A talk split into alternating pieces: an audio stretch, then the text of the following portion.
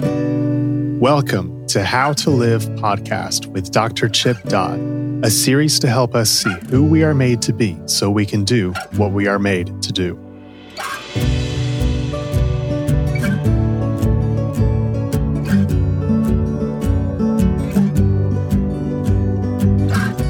Hello, this is Dr. Chip Dodd. Welcome to the How to Live podcast uncut. Today I'm presenting five common pitfalls of leaders and a series of questions following talk of the pitfalls that uh, every leader, whether it's a parent, a pastor, a physician, a lawyer, a uh, coach, needs to ask himself or herself to make sure that they're staying on track so that they can maintain and sustain the mission that they've been given to do or continue to follow and, and gain success in the goals that they've set to achieve. Uh, a leader is a person who has a mission or desire of heart. It's not just a good idea, but it's something that they're emotionally attached to that they really want to get done. And because it's a matter of the heart or a matter of emotional value, the leader is compelled to do this thing, um, whether it's the passion of an, uh, for an invention or amelioration of pain. A leader, however, must grow in heart because it's attached to emotion, not just a good idea to see if it's something's going to work in which somebody's not necessarily invested. But because there's emotional attachment and emotional investment, a leader must grow in the territory of where emotional investment arises. A leader must grow in heart to be able to have plenty of focus, capacity, energy to maintain and sustain the mission over the long haul. And we have seen a great deal of leaders of late, of the past, and we'll see them again in the future, who lose focus because of the things we're going to talk about uh, after the break, after the presentation of the five common pitfalls. And, um, and it's a really a nice little test. It's kind of a heart check. Um, but a lot of times, uh, a leader can be mistaken for a hero, or a hero mistakes herself or himself for a leader. A leader is a person who will put out a call a statement of vulnerability, a recognition that I'm headed somewhere.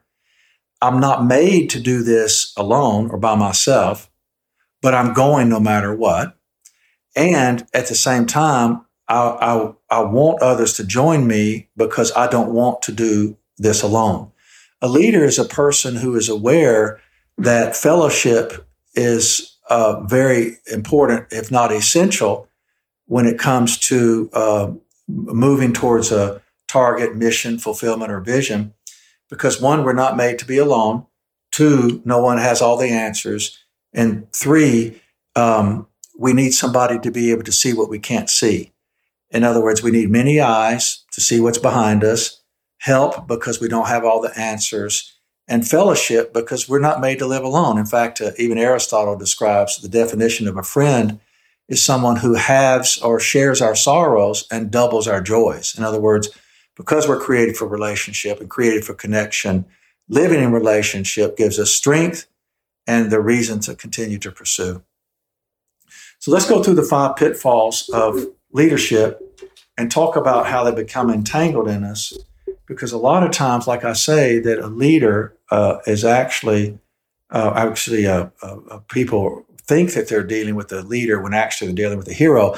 A hero is a person who, based even on ancient literature, a hero is a person who's extremely invested in becoming a legend more than leaving a legacy. A hero very often is a child that has abilities as a, a child, uh, capacities, abilities, and also uh, expectations are laid upon that person in the family of origin or in the, in the culture in which they're living to fix things they didn't break and to sort of pay a debt they don't owe. In other words, this, this child looks about their lives and sees that he or she can't get their needs met and will not be appreciated unless they're performing certain tasks to uh, sort of uh, make the other people around them capable of care. So a hero gets good at that sort of thing and winds up sort of that very often becomes the profession, but with that profession becomes the same internal pressure. I have to fix things or repair things to be okay. And I have to pay for what I receive. That they, they live uh, pursuing the crowd very often rather than leading those who are called to follow. So let's talk about the five common pitfalls because leaders slash heroes, but leaders are people, even heroes too, are people who find a great deal of fulfillment in actually serving others. And serving others means they, they're getting to offer what they're made to do to others who can benefit from it. It's not just a martyrdom on any level, but a leader, somebody who's getting to do what they're made to do and then offering it for the good, well being, increase, growth of, of others.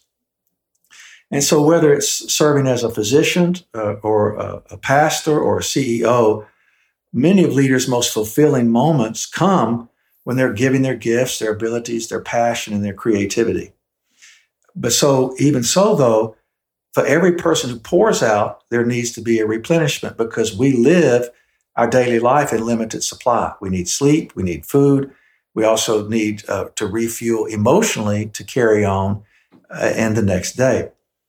So, and I've worked with leaders for over 30 years, and these, these five pitfalls that I'm about to talk about uh, became evident to me over time by watching and getting the histories of thousands of people who uh, had well intentioned uh, hunger to do well, serve well, but they were also looking for something to gain that they had not um, had uh, fulfilled in their past.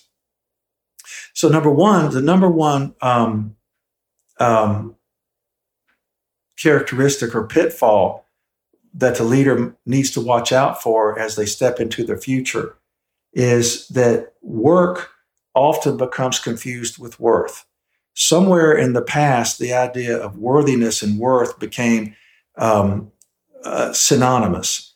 And a leader must recognize that a, his, his or her worth is an inherent um, with birth, that you have a certain amount of worth that you're born with, that you're made to simply grow while containing it because you're worth the trouble. Children clearly see themselves as worth the trouble, worth the time, worth the care until they're taught somewhere along the line that their their worth, their needs, their uh, emotions, their need to belong and matter, how they're created somehow has to be paid for.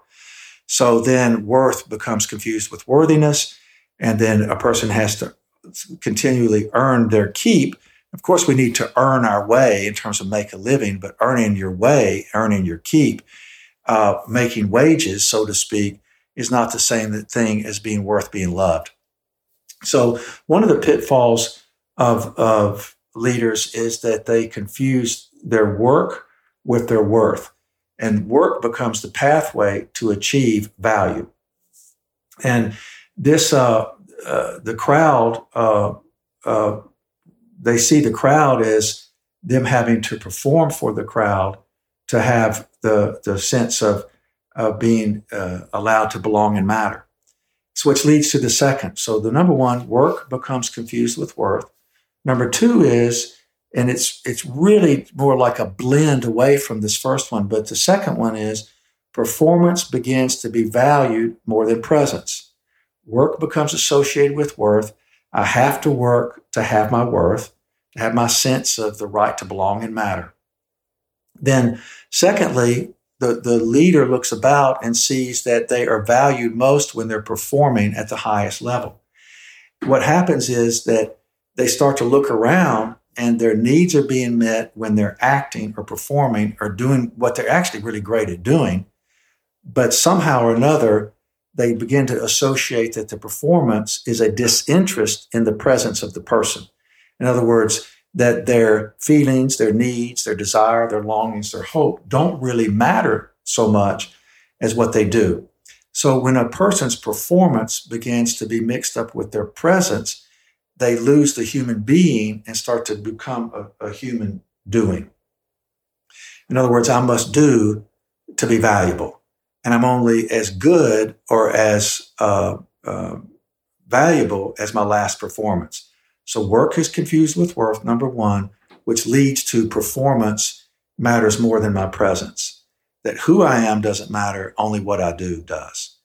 And I will not be cared about or looked to or recognized unless I'm in performance. A true performer, performance is an extraordinary thing, but the truest performer is the person who brings their full presence into what they're doing. But in this case, the performance is is a way to substitute or counterfeit fulfillment through um, uh, doing what people expect. Number three. So number one, work becomes confused with worth. Number two, performance begins to be valued more than one's presence. And that is true for the hero development also, that you, you must blank do to be cared for. Versus in a healthy environment growing up, because of who you are, we expect you to go ahead and become who you're made to be and then do what you're made to do, but you're taking you with you. Number three, uh, to be an example to others, the true self is isolated in terms of uh, hidden. Uh, because the person whose work is confused with worth and performance matters more than presence, they isolate their affect, they isolate their needs, they isolate from uh, exposing or expressing their feelings. And they literally believe that unless they're an example to others around them, an example of strength, an example of power, ex- ex- example of perfection, then the people will no longer respect them. They'll no longer honor them. They'll no longer, no longer care about them and they won't follow anymore. In other words, if I'm not an example, other people will fail, other people will die, or other people will resent and no longer be attracted to me or the mission. So, so that isolation is removal from relationship and then no longer able to actually get your needs met because your, your needs aren't present in relationship for that to happen. So you belong and matter based upon uh, being uh, above or superior to others instead of being like others. There's a famous story about a Father Damien uh, who was a, a, priest that served the leper community years and years ago. And when he went there, he would uh, gather the people for Mass every day and he would say, Good morning, my fellow parishioners. And he was able to participate on high, dispensing uh, the word the, to the people in need, but it was a dispensing rather than participating and caring. And so one morning he awakened and he discovered that he had become a leper himself. He had leprosy. And he went out into the crowd, went into the crowd where he could see them eye to eye, participate with them, and he began the, the mass that morning with "Good morning, my fellow lepers." So he he was never above them, but had still had gifts to give them. And we can receive most gifts when we know or receive gifts best when we know that the person who's giving them is aware of what it's like to be us. It's just a, a rule of life. So, number three is that the person begins to believe they have to be an example all the time, and the true self of one's own needs is isolated, become disconnected from how you're made, and disconnected from others who can meet you in how you're created. Which leads to the fourth, the fourth pitfall. When a person is disconnected from relationship as they're created to have it, they're still in need of relationship. But what happens is they have to develop relationship in a way that others will not uh, see or can judge. So that's called the world of secrets. This person removes himself or herself from the public eye to go get their needs met in some non relational way. So a secret is anything we do that is uh, disconnected from relationship for which we're ashamed. A secret is anything we, we keep to ourselves because we're ashamed that if other people know it, they will judge us, they will reject us, they will censure us, in other words, be hypercritical, or they will attempt to stop us. So a secret is a way to be uh, connected to get my needs met without people knowing that I'm in need. uh, those people who affect my lives or in my life will know I'm in need. And leaders are highly prone to secrecy because of the shame they have of being human.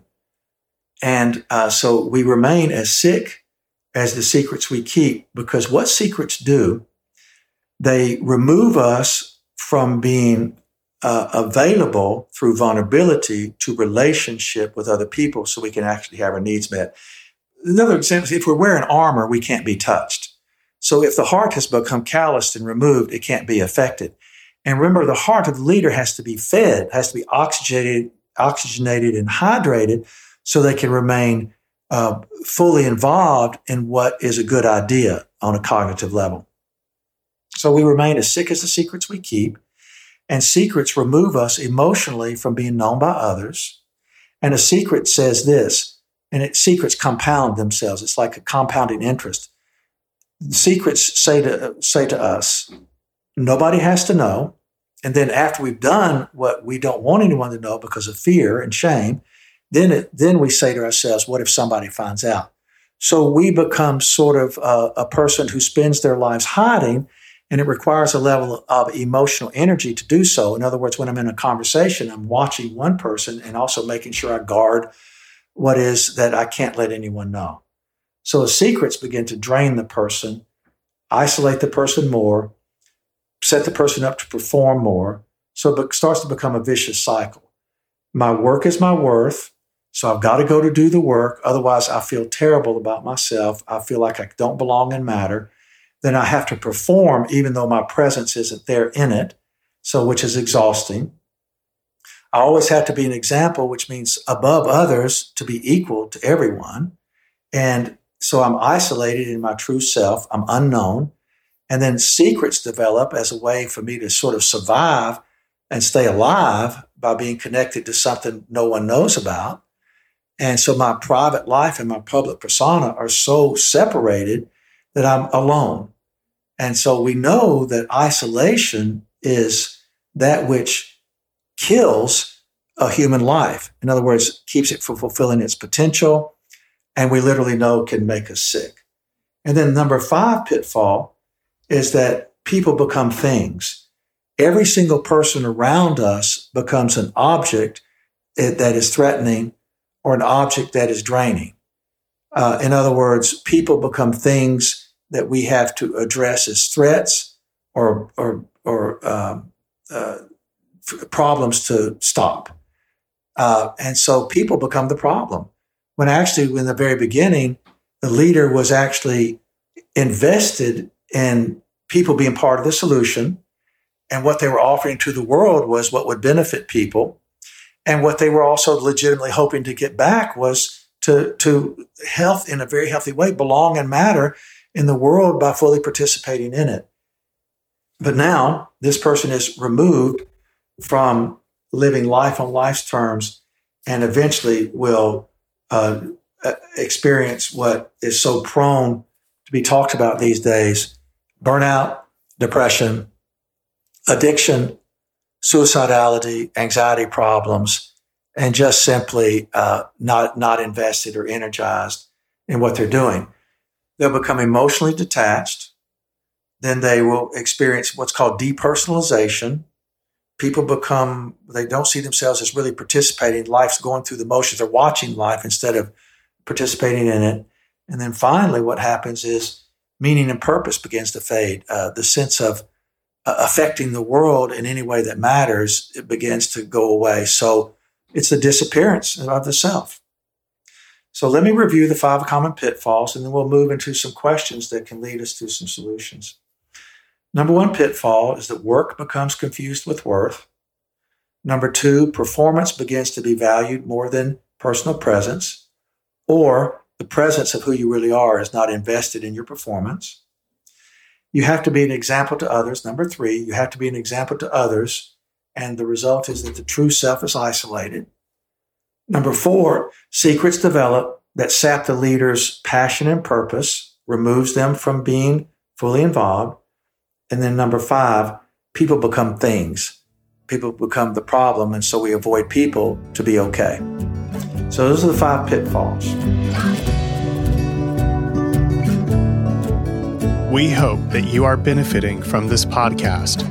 If you are interested in more material from Dr. Dodd, please go to chipdodd.com or Sage Hill Podcasts.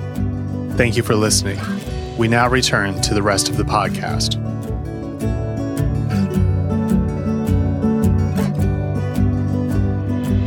Now, the next section that I'd like to talk about is what do we do about them? Let's look at a series of questions to see if you are at risk for the experiencing the pitfalls.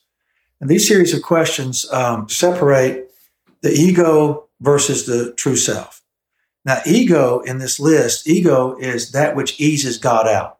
And what I mean by easing God out is that we remove ourselves from being humble enough or having enough humility to face that we're human beings in need of everything other human beings are in need of to be able to grow, sustain, and expand our lives into participating, into giving, into creating, into being of service. So ego is uh, hiding from the self. True self is the recognition of being able to give ourselves to others because we are the same as people who are in need as others are. So here's here's the question. Remember, uh, remember Jesus said that unless a seed falls to the ground and dies, he was referring to himself at this point, then it cannot produce a harvest. So the the riddle there is a lot of people turn that into I must not live. What it really means is that the seed, when a seed dies, the shell is that which withers and turns into dirt. The ego is made to be dispensed with to get out of the way so that the true self of who you really are can rise. So the ego is the face that hides the needs. The true self is where the, the heart can be shown through the face. So uh, Jesus gave us this incredible key that helps unlock all forms of creativity uh, and production called the harvest. So here are the questions. Would you rather uh, be involved in 5,000 or would you rather give yourself to 50? And what I'm talking about is the story in terms of when the, the, the fishes and loaves were shared. Jesus fed the 5,000.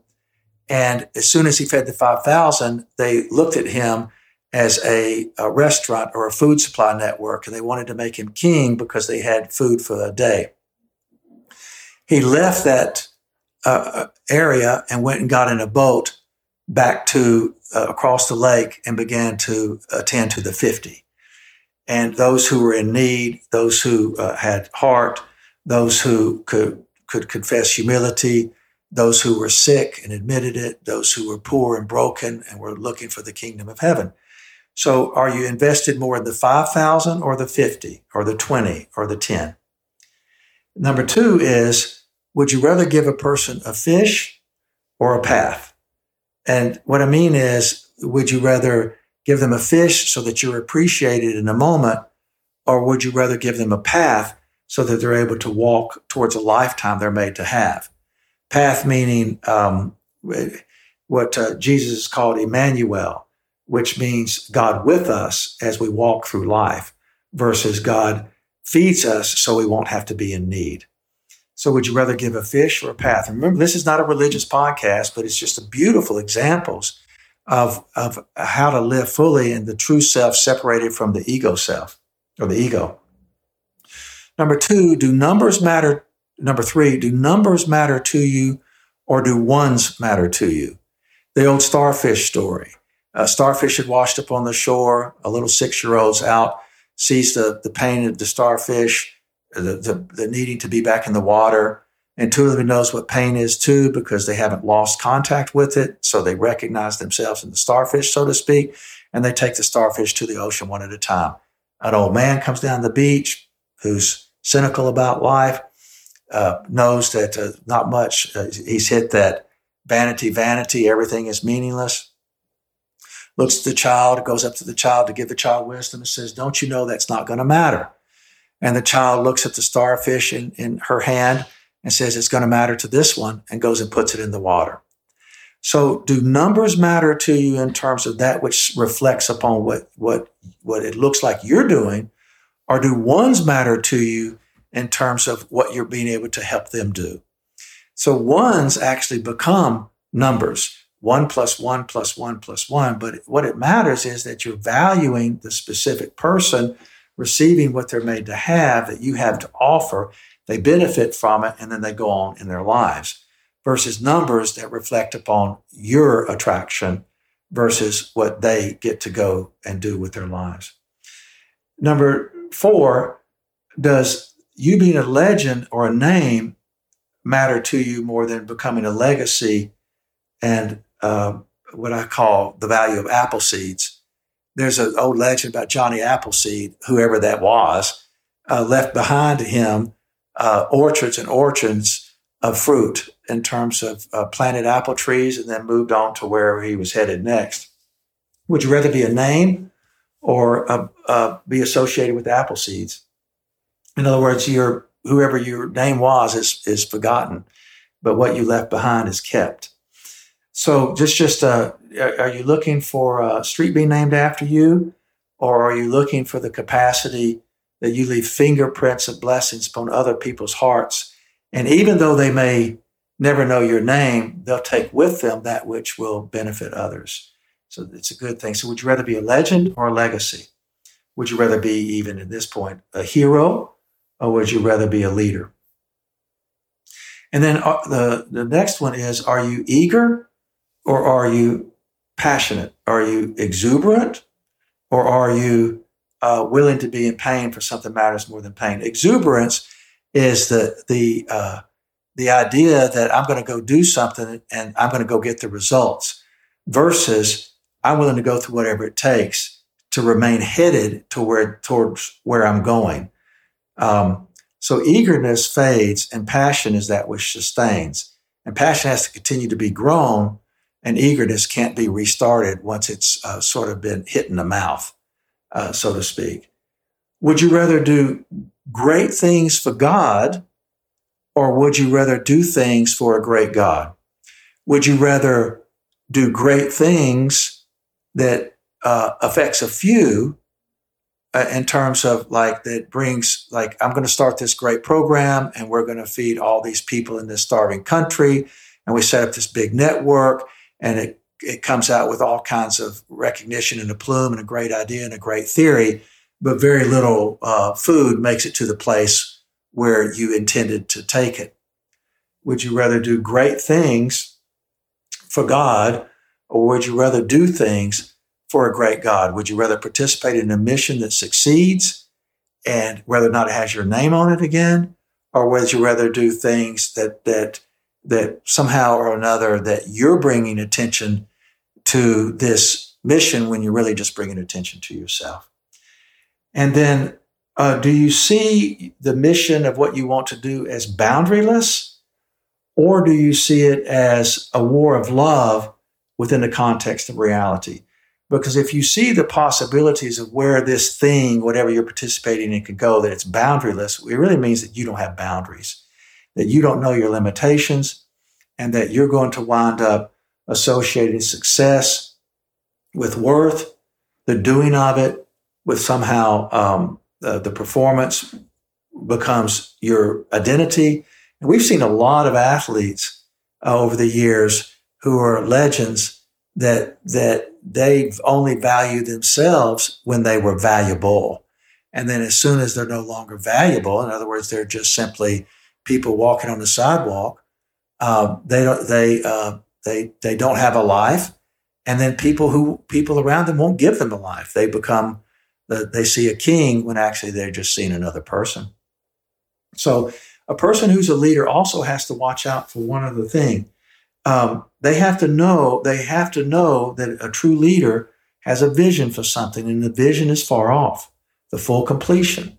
So they have to be careful that at the end of the day of working towards where they're headed, they cannot compare the completion of the vision to where they're standing on that end of that day because the gap will destroy them.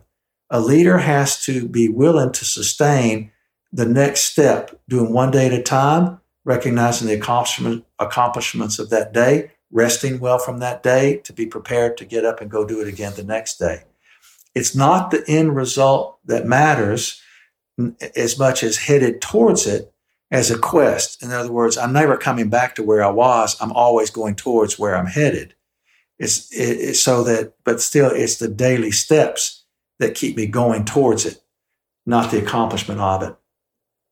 And then, how does a person, once you've gone through these questions, ego versus self, checking yourself out, let's look at the final thing is what is it that I need to be able to live, uh, sustain, sustain, maintain, and sustain uh, leadership? Well, number one, I need a mentor. I need mentors. I need uh, also equals. These are the two th- very important things. A mentor is a person who continues to help oxygenate and hydrate the heart. In other words, they are not necessarily the warrior or the one with the mission, but they're the person who supports the mission and helps uh, elucidate, uh, hydrate, oxygenate, uh, question uh, the focus uh, and the vulnerabilities of the leader. The mentors, uh, they call a person, they call the leader to remember who they actually are. They continue to remind them that they are not self created, that they were created before they gathered up this compelling idea. They were already created a certain way. So that they the mentor helps them remember who they are by helping them remember how they're made. They are feeling, needing, desiring, uh, longing, and hoping creatures. So the mentor continues to bring them back to remembering their inherent self worth and remembering that presence matters more than performance and that ultimately people are looking for a person's, a leader's full presence or heart involved in their performance because people follow heart unless they're just simply looking for bread or a fish for the day. People hunger who are really going to participate with the leader, they hunger for heart. A mentor also pushes the leader to relate to other leaders. A mentor will, will push the person who's a leader to share the struggles with other equals who are compelled and are driven towards a certain place a mentor says, get with other leaders and tell the truth of the loneliness, the struggles, the heartaches, the difficulties, the fears, the shame, um, the, the, the, the struggles of ego versus true self. In other words, they talk and process with other leaders what it's like to have a passion, to be in pain for something that matters more than pain. A leader cannot get their needs met as a leader in the leader position by people who are called to follow them. A leader has to be fed by other leaders to be able to sustain the capacity that allows them to become vulnerable with the people who follow. Also, a mentor uh, will um, uh, push the uh, leader to be with co equals because they can share the heartache and also celebrate the victories. The mentor also, and uh, while and also other friends, leader friends, who will also help and support the leader to continue to feel their feelings, tell the truth about what's going on inside them, and be able to give themselves to the process of knowing that a true leader is a person who is a messenger with a message more than the message themselves. The um, leader will feel their feelings, will tell the truth about their struggle, and then they will also give themselves to the process of knowing that they don't have control of the end results. They don't have control of life itself. And so that they are serving something that is greater than themselves and in the process, they acknowledge that, that they are messengers with a message and they are not the message themselves. So basically, they have the freedom of knowing that they're not the authority, but they serve that which is a great idea or authorship or an authority that is actually um, guiding them. So the pressure's off in so many ways. So as we close today, uh, the five common pitfalls is review. Work becomes confused with worth. A person's performance begins to matter more than their presence. To be an example, the true self becomes isolated. Number four, isolation leads to loss of passion and purpose, of secrecy. Number four, isolation leads to secret keeping. And number five, as an end result, people become things. So that the very intention that the leader had gathered in youth is no longer not only not sustained, but it ends up um, sort of fading out as uh, the oxygen is deprived while they're living in the cave and the suffocation finally ends what would have been an extraordinary legacy to be left behind with the fingerprints all over uh, people's lives that made their lives better. So, thank you for listening. Look forward to speaking with you again.